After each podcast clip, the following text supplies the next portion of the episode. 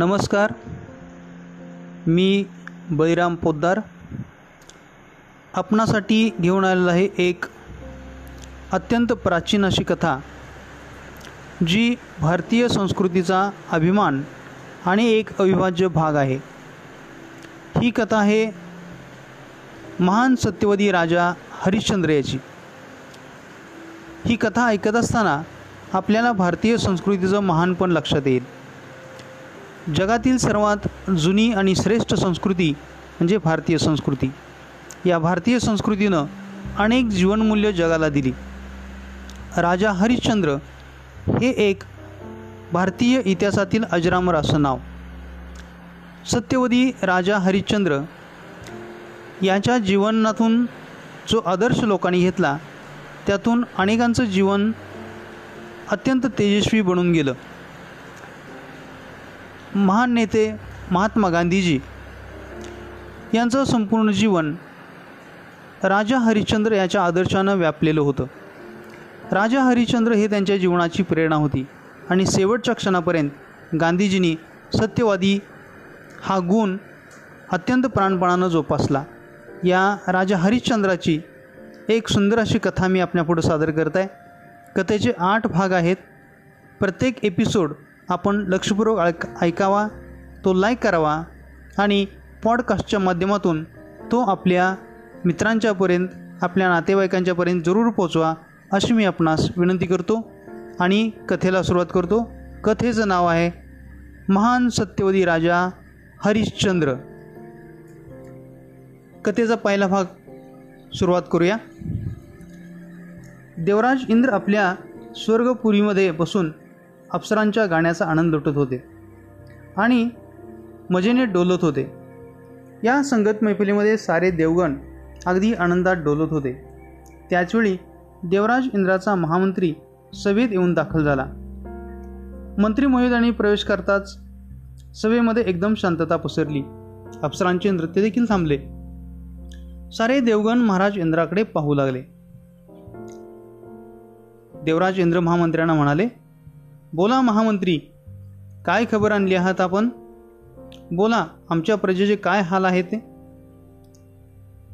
त्यानंतर ते महामंत्री म्हणाले देवराज यावेळी संसारामध्ये पूर्ण शांती आहे. सर्व लोक चैनी जीवन व्यतीत करत आहेत. जिकडे पाहावे तिकडे लोक हसताना मजेत जीवन व्यतीत करताना दिसत आहेत. कुठेही कसलाही अपराध नाही कुठेही कसली भांडण नाही झगडे नाहीत. आणि सर्वजण आनंदात आहेत. हे सर्व आपण खरे सांगत आहात? देवराज इंद्राच्या समोर खोटं बोलण्याचं धाडस देवलोकात कोणी करू शकत नाही. तरी स्वतःसाठी नरकाचे द्वार का खोलू? आपण धन्य आहात महाराज. आपले राज्य ही धन्य आपले राज्य ही धन्य आहे महाराज. देवराज इंद्राने मंत्र्याबरोबर विश्वासंबंधी बातचीत अजून पूर्णही केली नव्हती. तेवढ्यात एक द्वारपाल आत आला. त्यानं नमस्कार केला आणि म्हणाला महाराज इंद्रांचा जय जयकार असो. सांग द्वारपाल काय आहे? देवराज इंद्राने आश्चर्यचकित होऊन द्वारपालाकडे पाहत विचारले. महाराज मुनीवर वशिष्ठ आपणास भेटण्यासाठी आले आहेत.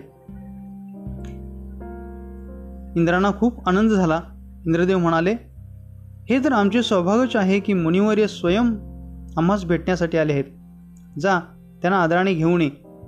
थोड्या वेळानंतर वशिष्ठ जसे दरबारामध्ये दाखल झाले तेव्हा देवराज इंद्राने स्वतः उठून त्यांच्या आदराने स्वागत केले आणि वाकून नमस्कार करत म्हणाले हे मुनिवर मी किती भाग्यशाली आहे की आपल्यासारख्या विद्वानांचे दर्शन झाले. देवराज इंद्र मी आता विश्वाचे भ्रमण करून परत आलो आहे आणि त्याचबरोबर मी आपल्याला एक शुभ सूचना देणार आहे. या धर्तीवर असा एक राजा आहे जो आपल्या जीवनात कधीच खोटे बोलला नाही. इंद्राला आश्चर्य वाटलं. इंद्राने विचारलं हे आपण काय सांगत आहात मुनीवर? काय? धर्तीवर असा देखील मानव आहे की जो कधीच खोटे बोलला नाही? तो आहे तरी कोण? हां राजन त्या महान सत्यवादीचं नाव आहे राजा हरिश्चंद्र. ही पदवी त्याला यासाठी दिली आहे की तो आपल्या जीवनात कधीच खोटे बोलला नाही. नाही मुनिश्रेष्ठ नाही. मी ह्या गोष्टीला मानू शकत नाही. की हा मायारूपी संसारामध्ये असा देखील मानव आहे की जो कधीच खोटे बोलला नाही.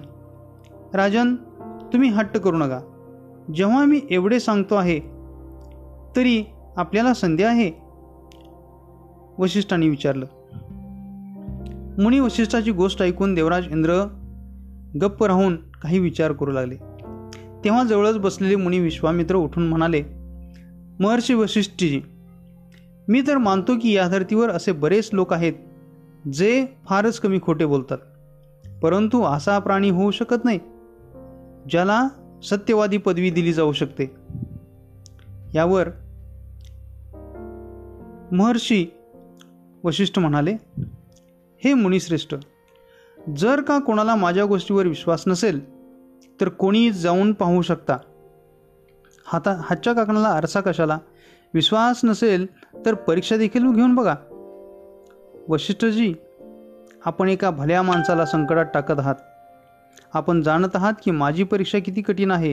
हो तुमच्याबरोबर त्या सत्यवादीलाही जाणतो. तो सत्यासाठी मरण पत्करेल परंतु खोटं बोलणार नाही. तो एक महापुरुष आहे. हा निकाल तेव्हा लागेल जेव्हा मी त्या सत्यवादीची परीक्षा घेईन. सत्यवादी. आणि तो तोही एक राजा. आणि या मायारोपी संसारामधला मानव. नाही नाही. हे कदापि होऊ शकत नाही. महर्षी वशिष्ठजी हे होऊ शकत नाही. मी स्वतः धर्तीवर जाऊन त्या मानवाची परीक्षा घेईन. क्रोधामध्ये येऊन विश्वामित्रांनी आपल्या लांब दाढीवरती हात फिरवत म्हणाले महर्षी वशिष्ठ आपला मित्र विश्वामित्राच्या क्रोधाला पाहून घाबरले. त्यांना विश्वामित्रांचा क्रोध चांगलाच माहीत होता. परंतु आता काय होणार? सत्याची परीक्षा तर घेणारच होते. राजा हरिश्चंद्र जर सत्यवती असेल तर मग भीती कशाची आहे? चिंता कशाची आहे? देवराज इंद्र मी धर्तीवर त्या सत्यवादीची परीक्षा घ्यायला जात आहे. असे सांगून मुनी विश्वामित्र तेथून निघाले. महर्षी वशिष्ठांना आता तर अधिकच भीती वाटू लागली.